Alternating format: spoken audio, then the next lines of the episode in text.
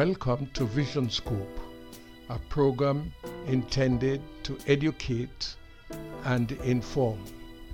My name is Wilbert Williams. Hello, and welcome to another episode of Vision Scope. We certainly appreciate your joining us from week to week, and we trust that you find this program not only entertaining but also you get some measure of education and information from it. Today, my very special guest comes from the United Kingdom. He is a very pleasant person to talk to, and um, he has a very interesting story to tell, so stay tuned.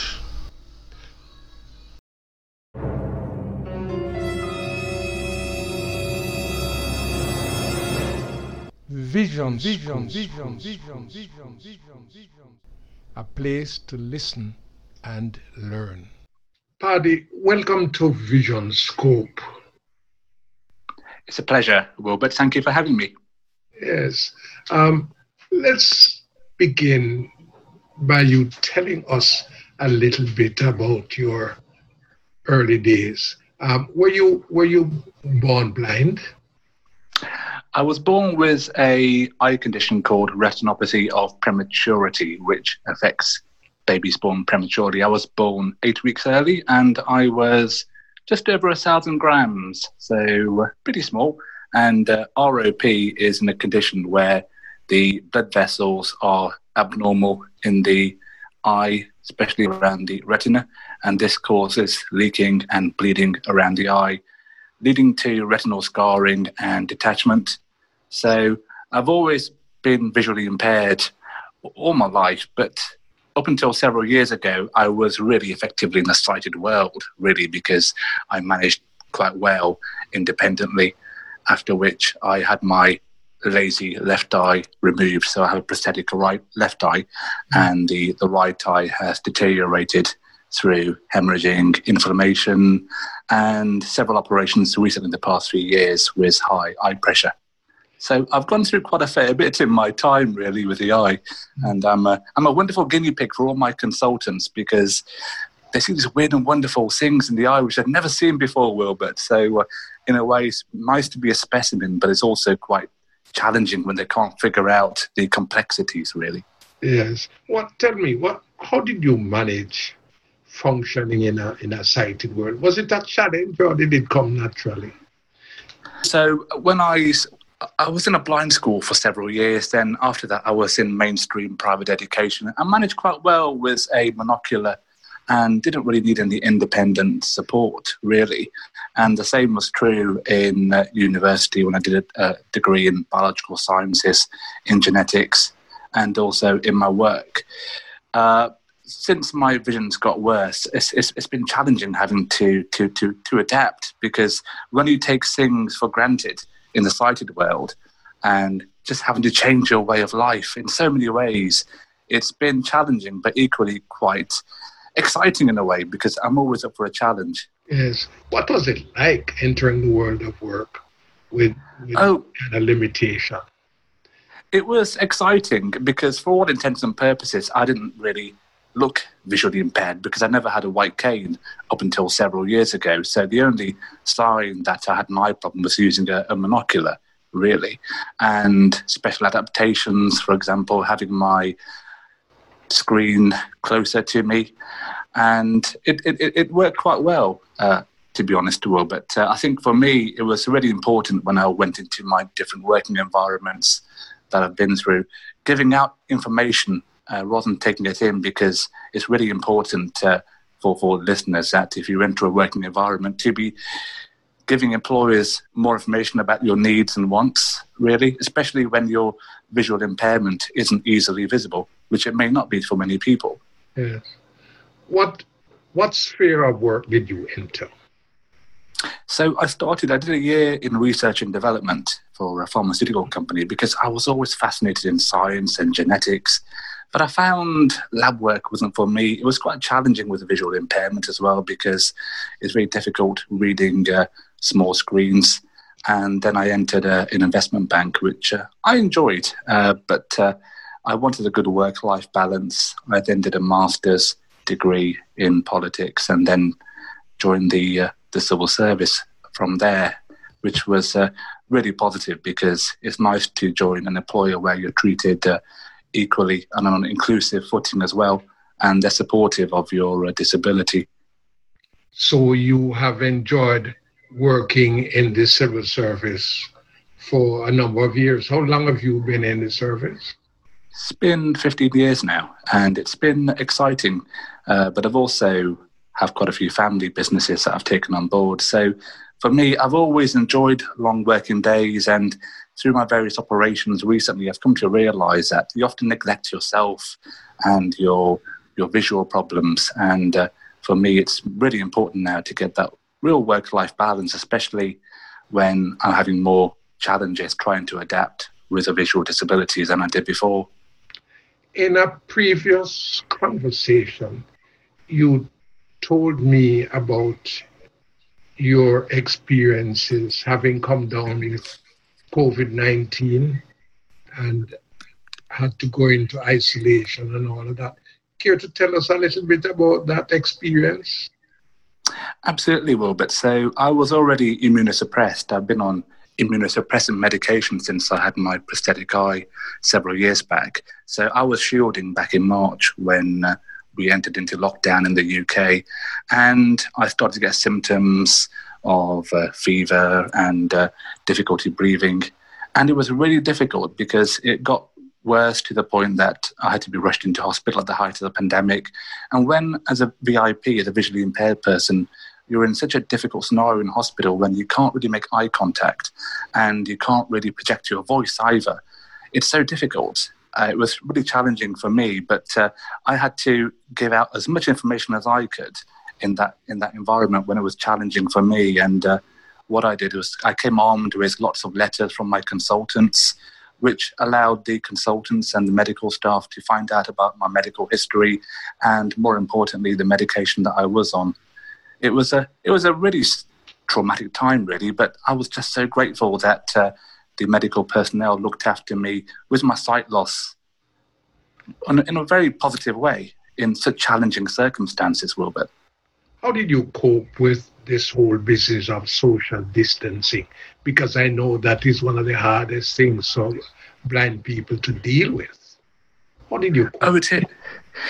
It's, it, social distancing is it's, it's, it's, it's new terminology that we've never come across before, have we, Will? But it's so difficult because when I was in hospital, I was kept different uh, from all the other patients because I was immunosuppressed. And it was hard to keep uh, away from medical personnel. And they made reasonable adjustments looking after me. Since coming out of hospital, I've been lo- lobbying government and national bodies on the impact of social distancing because if you're a VIP and you can't see too well, you simply can't judge what is one meter or two meter. And I know myself and many others are quite anxious about that. And uh, I'm in the process of lobbying for clearer guidance on that because we all have to come out of lockdown and enter the new normal society together. But uh, we also need to be mindful of reasonable adjustments for VIPs who simply can't adhere to social distancing, but also there can be ways that we can circumvent that in a safe manner. Yeah. What about family and friends? Did you find that um, family members and friends kind of shied away from you or they were pretty supportive? They were very supportive in the in the COVID situation. Obviously, family members can't be around you in the hospital, and obviously, when I've got a sight loss already, I couldn't use my phone, so it was really difficult, Wilbur, to get the information uh, from the hospital or from family members to me, really. But uh, they have been very, very supportive. But I've also been quite anxious, really, with having a sight loss because, as other listeners may uh, may resonate, we are more vulnerable to catching diseases because we are naturally more tactile, aren't we, Will? But yes. we touch things more, oh, yeah. and we can't obviously judge social distancing. Yeah. So I think uh, as, as, as friends and family, and they, all realise that uh, it's, it's it's it's getting that right balance, going out, uh, but also taking uh, steps to mitigate problems. What would you say was the major challenge um, which you had to confront um, during the COVID experience? Right. Well, oh, I think for me it was in the hospital giving out the information. I think the, the key problem I had because I was moving across so many different private rooms because I was immunosuppressed, and I was little things like trying to find the facilities and orientating myself around new environments constantly a little bit, which is really challenging because I'm fiercely independent as much as I can be, and I don't want to be reliant on people despite my uh, vision loss. So that was quite challenging, but I think for me, it was trying to make the medical staff aware of my needs, and, and, and they were very supportive in that. So that, that was that was difficult in, in such a high pressurized environment, uh, navigating and in unfamiliar environments. As I'm sure you and many other listeners can uh, can resonate with. Did you find that the nurses and the medical staff were overprotective? Some may have been in a way because uh, what what I what I said to them was, can you have a little physical sign just in my uh, room or above my uh, bed, which shows that I have a visual disability? And they had a sign saying uh, blind, which I didn't mind because it's a simple, effective sign yeah. to show all uh, nurses and medical staff coming into my room that I have a problem. So when they naturally saw that, they they are overprotective because there are misconceptions, aren't there, about sight loss, oh, yeah. and sometimes people don't know how to approach that really. So you, you're supposed to be fragile. Yes, that's right. so uh, I think uh, I think there was a bit of overprotectiveness, but in in a good way because they were making reasonable adjustments. For example, to guide me uh, when, for example, I had to be washed and bathed, and it was such a difficult period when I spent almost a month in different hospitals. Mm. So. Uh, uh, I think I think it worked quite well looking back, and I'm just grateful to the staff who uh, uh, just just did so much for me as, as, as a VIP coming out of that. Did you ever lose consciousness during your hospitalization? I didn't, Wilbert. I spent uh, two nights in ICU, and I did have uh, nasal oxygen. And there were times when it was getting on the verge of ventilation. Mm. But I was conscious, but I was just very drugged up and drowsy. And it was very difficult. I still get psychological flashbacks from it now because when you can't see too well in such a busy environment, Wilbert, when there's lots of noises around and obviously patients who aren't very well, who you, you, you can hear them, and it's, it's, it's very, very difficult. So, uh, uh, but uh, I, I, look back from my whole experience, Wilbert, and I see it as a as a positive for me because I I see my life more as a as an opportunity. I see every day as, as a new lease of life now, and cherish family and the smaller things more. Really, yes, you appreciate and, little things that you used to take for granted. I would imagine. Oh, absolutely, Wilbert. Yes. Mm-hmm. Tell us a little bit now about your I know you've been in a lot of activities over the years, but share with us some of the major ones that you have been engaged in um, outside of going in and, you know, having a, a heart to heart talk with COVID. What else? What else have you been up to over the years? So, several years ago, when my vision started to get worse, I think maybe some listeners can appreciate this. I went through a denial stage when uh, I thought, my, my vision's not, uh, it'll get better tomorrow, and it started to get blurred. And I had a few accidents in London when I was hit uh, just by my right eye by the corner of a double decker bus in central London and fell on the rail tracks. And that prompted me to undertake uh, white cane training with a mobility instructor and that took two years of uh, intensive training because I saw it as a psychological barrier. When to, I used to frown at the blind person in school with a white cane because I thought, I'm not like you. But it was my way, really, through uh, white cane training to become independent. And now it's just second nature. So I went through two years of intensive training. And through that, that gave me such a new lease of life and confidence, Will, but that I wanted to give my sh- share my skills and uh, support the VI community because I never associated with VIPs until then. And so I started to organize holidays and trips for newly found VI friends that I'd met. Mm. And we organised uh, uh, activity breaks to the Lake District, theatre trips, which I've always enjoyed. And nothing quite beats peer to peer support, does it, Will? But when you get VIPs together, oh, magical yes. things happen, yes. don't they? And we share. And we share, and we can laugh about things, about the silly things that we get up to. And you realise you're not the only person who's uh, talked to a mannequin in a shop, and it, it really supports you. So I've organised quite a few trips over the years, and that, that culminated in, uh, in a really successful weekend last year with 100 uh, visually impaired people in the hotel, where we had great activities like uh, karaoke. I love my karaoke, but mm. that was a magical uh, weekend. And uh, what I've also been doing is getting more involved in uh, charity. So I was elected to the National Federation of the Blind UK to become a board member by the members mm. in 2019. And that's really encouraged me, incentivized me to become part of a collective movement to make change with other like minded people, especially on campaigning matters, Wilbert, because before my vision got worse, I, I was really oblivious to inaccessible streets. So here in the UK and Europe, we have shared spaces mm. where the curbs, the, the pavements and sidewalks, and the crossings are all removed so cyclists, pedestrians, and motorists have to share the same surface, which looks wonderful in practice. But if you've got a sight loss, you can't make eye contact, can you? Frightening, isn't it? It is. So we've been success- we're campaigning really successfully on that over the past uh, few years, and there's been a pause on new shared space schemes. And uh, I've been working hard with my colleagues and other members in NFB UK on also uh, cyclists on pavements, which is a new menace, the rise of e-scooters since COVID, which is also very difficult and quite scary for many VIPs as well. What, so, what, was what was the, the, the, the, training like for the hotel staff? Taking a hundred blind people into a hotel uh, must have been quite an experience for the staff. How did you prepare them?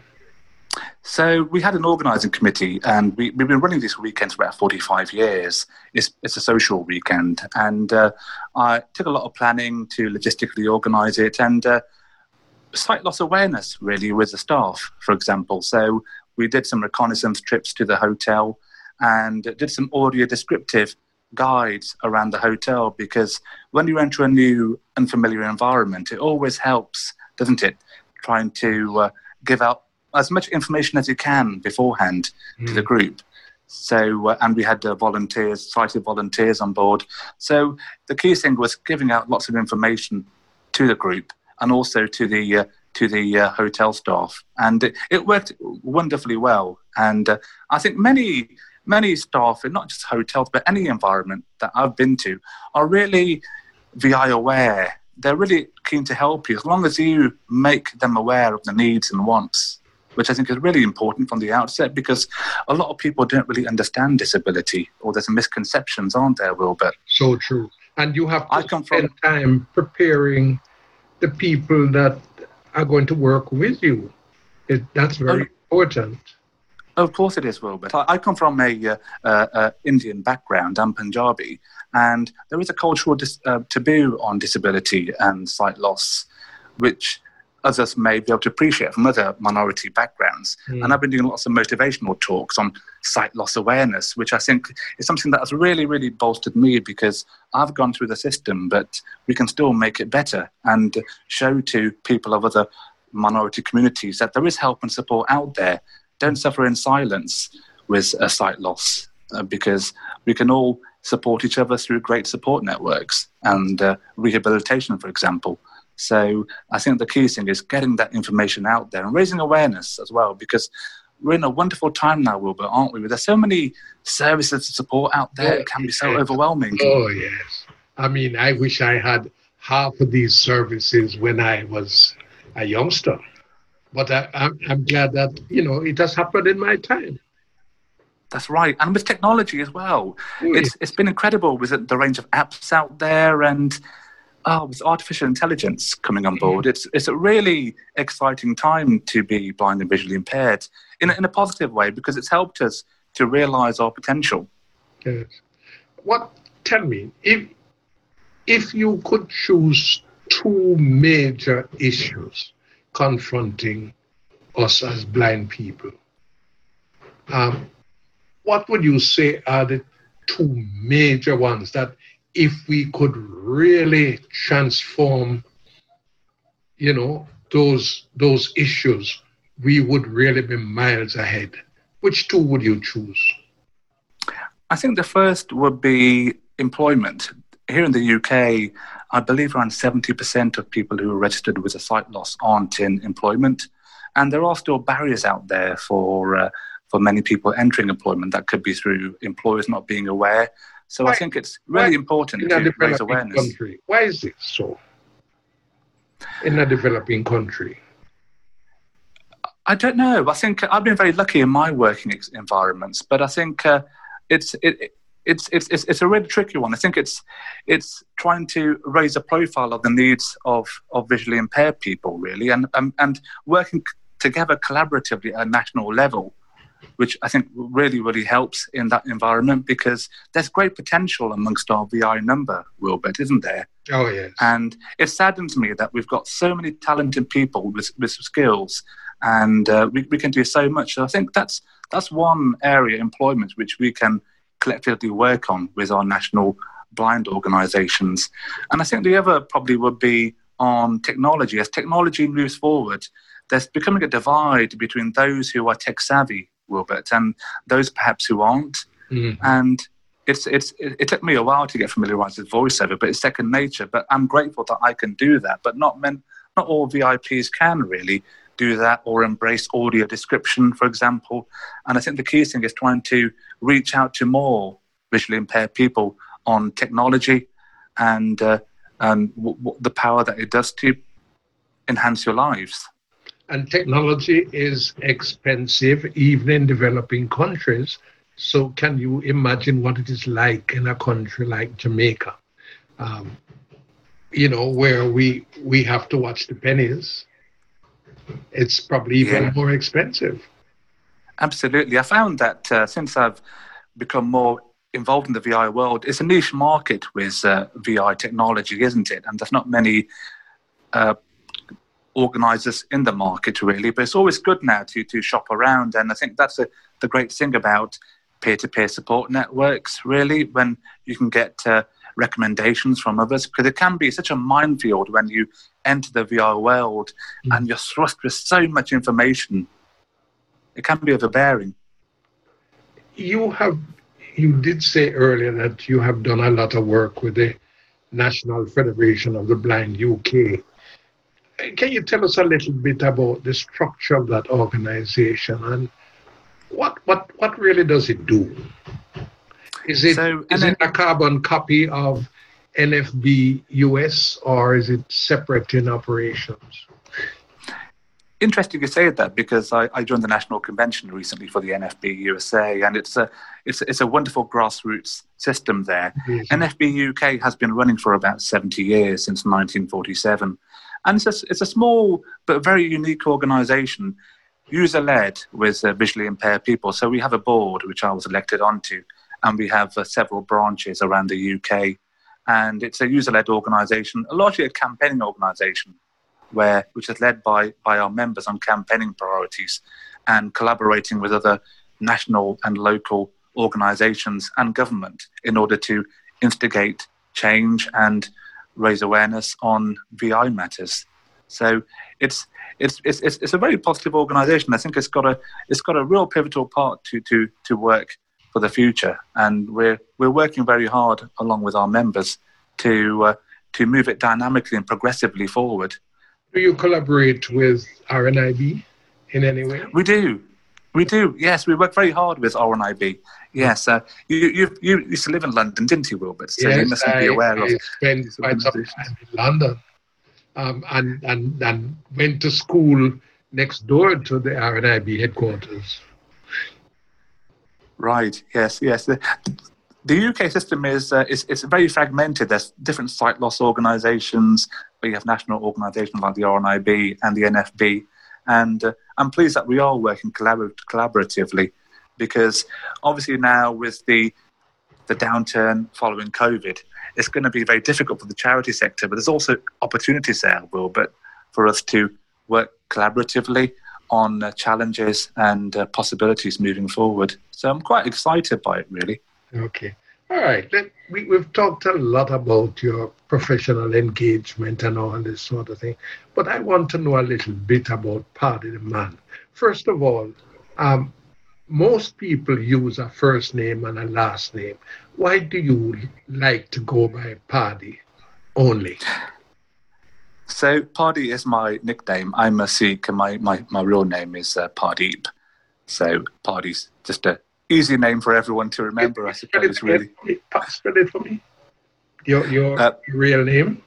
Pardeep. P A R D W E P. Pardeep. That's right.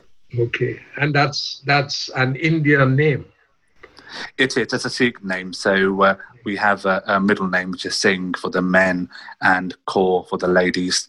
Oh. Uh, I'm very very privileged to be a Sikh because we are a, a, quite a relatively new religion, but also very very tolerant. And uh, it's, uh, it's, it's been really interesting finding out about my culture, and uh, that's been good to raise awareness, especially in Gurdwaras in our temples, about sight loss as well. Yes. I'm going to ask you the next question, which might sound a little bit um, unnecessary, seeing that you're a Sikh. What is your favorite food? Well, and you know, you know, I, I, must confess, curry jumps to mind. I've, I've, been brought up on uh, uh, authentic uh, Punjabi Indian cuisine, and uh, for the for those that may know the UK, after fish and chips, everyone loves a good curry oh, here, don't they? Can't get the fish and chips. But I, I, I will, but I, I, do like my salmon because it's it's very high in uh, protein and uh, omega.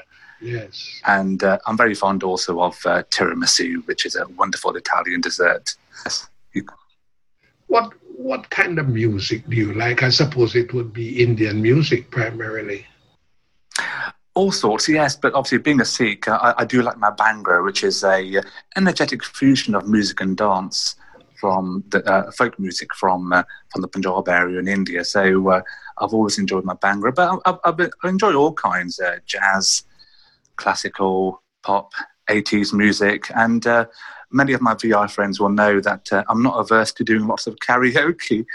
I'm not a good singer, Will, but, but I do it for fun. you carry your own key. what would you say um, is your favorite book? If you could choose just one book, what would it be? Very tricky question because I, have always loved my travel, but it obviously depends on what uh, environment I'm going into. But I've always enjoyed uh, horror and science fiction, and uh, particularly Stephen King. And audiobooks have just revitalized my, my, my life, really getting involved in those. So I recently read uh, a book called 112263, which was a really interesting a book about time paradoxes. And they're very thought provoking and with character development. And uh, so I'd probably suggest that because it's, it's stuck with me and made me really ponder and think about what could happen if you meddle with time. Mm. Yes. What What is your biggest challenge in life? Would you say? Biggest challenge, right? Okay. Well, I think uh, my biggest challenge really has been my sight loss and adapting to it continuously because I'm, not, I'm on lots of strong medication. Uh, but for me, I see it as a uh, an exciting challenge in a way to uh, push the boundaries, which, which, is what I've done over the years, Will. But um, mm. when my vision got worse, uh, I I overcame that challenge in 2016 by doing a tall ships race from Antwerp to Lisbon, and it's quite challenging being thrust to depend on a sailing boat. I've been brought up on boats and yachts all my life. But being treated equally on, on, on an accessible boat with other disabled people and buddies was absolutely fabulous for me because I could overcome my the challenge of my sight loss with an audio compass on board. So I steered the, uh, the boat in the busiest shipping lane in the world in the English Channel with an audio compass. Oh. It's, it's, it's quite remarkable, Wilbert. And, experience. and I went up the rigging to the top of the uh, the tall ship. I wasn't even often clipped on, to be I must confess. So that was quite exhilarating. But it showed that I could do it despite my sight loss. I think that's been my way of um, challenging that by always um, seizing every opportunity to to to push the boundaries in a way. And I think other listeners may not have sea legs. I think we can all do things because sight loss is frustrating a little bit, but we can channel our frustrations by oh. finding solutions. Oh yes, um, and and would you say that people who have sight loss will accomplish more depending on their circumstances? I mean, a lot of the opportunities that came your way might not necessarily come to some other people if you understand what I'm trying to get at. It depends on your environment. Oh, I, I absolutely agree in that because I'm being very lucky that I got involved with some really good, like minded uh, VIPs over the years and often found out about. Uh, uh, things like audio description at theatres and accessible holidays just through word of mouth. Yeah. Otherwise, it would have been very difficult or impossible to find out about these because there's so there's an information overload out there, isn't there, Wilbert? Oh yes, oh. and and I think that that's that, that's what's really important. Having these national organisations where you can get that information out in, in one point, and uh, through podcasts, for example, the great work that you do, yeah. giving out information on, on the endless possibilities that are out there for VIPs. Oh yes, and you you you can use the medium to challenge people because some of, of us, there are some among us who expect that organizations must do everything. They must take you from point A to point B. But somewhere along the line, you have got to get off the train and work the beaten track. Oh, absolutely. Uh, because of when, when, I, when I, my vision started going worse, I thought, how can I navigate independently on trains and planes? Mm-hmm. And then I realised how seamless the assistance worked in the UK on the London Underground, for example. Yeah. It's a wonderful turn up and go service, and we take it for granted, but we're so lucky to have these support systems, really, where we are independent in our day to day lives, but we can have that additional support there, really. What has been your most embarrassing moment? Oh, well, but where do I start? How much time do you have? I've done some comical things in my time. Uh, oh, sitting on people on trains, talking to mannequins, but oh, you can get two for the price of one, I suppose. So I've got a prosthetic eye, Wilbert, and when about six years ago, I remember a time when I was on the London Underground, and you've been on the Underground before. This golden rules of etiquette where you dare not talk to anybody or stare anybody in the face. And I was sitting there minding my own business, and I realized that my prosthetic eye started to slip because there was a point it wasn't very uh, the shape wasn't very good. Mm. and it happened so suddenly when it popped out of my eye. Luckily i caught it but, but the lady opposite obviously was utterly mortified. It was an eyeful and she screamed. Oh no. I so i was eyeless. sitting beside you after that That's right. So I had to literally get off at the next stop, and uh, it was really embarrassing. But I can laugh about it now, really. But um, it's one of those things that uh, these misconceptions. Prosthetic eyes are wonderful, aren't they? Because people don't know how well they work. Really, it was deeply embarrassing. But I found that I'm not the only one to have things like that. There was another incident when I was at uh, international airport, uh, interchanging, and uh, I had had some wonderful sushi, and I was just uh, trying to find a bin. And I thought, rather than ask somebody else, uh, I, I, found what looked like a bin mm. and I, I, pushed my uh, sushi into it. Then I realized to my horror that it wasn't a bin, but it was a person.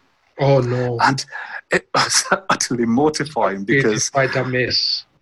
Yeah, I did. And one of the golden rules I say to other uh, VIPs is don't mistake uh, objects for uh, people. We, we can all laugh about it now, but we've all done these deeply embarrassing things, and I'm I'm glad I had my white cane there, which saved me really. And uh, yes, yeah, and also I consider it individual because some people would have been angry, you know. Oh yes, and I've had these mis- I think these misconceptions of sight loss that I found, uh, Will, in the past few years. People often assume that if you've got a white cane, that you can't see at all, and you can't hear. They whisper, yeah. and uh, you know, people often think. I've had some weird comments said to me over the years, and wonderful comments saying, "Oh, it must be magical to be blind." And do you know what? I, I see it in a, in a maybe in an educating or comedy way, and I say one eye's gone past a sell by date, and the other eye's rotting away, and I smile. Yeah. Really. Yeah. I think it's it's trying to educate people because I think we're very lucky after the 2012 success of the Olympics and Paralympics in London. There's people are much more disability and VI aware, but there's still a long way to go in raising awareness uh, oh, about uh, what what blind people can do. Yes. Okay.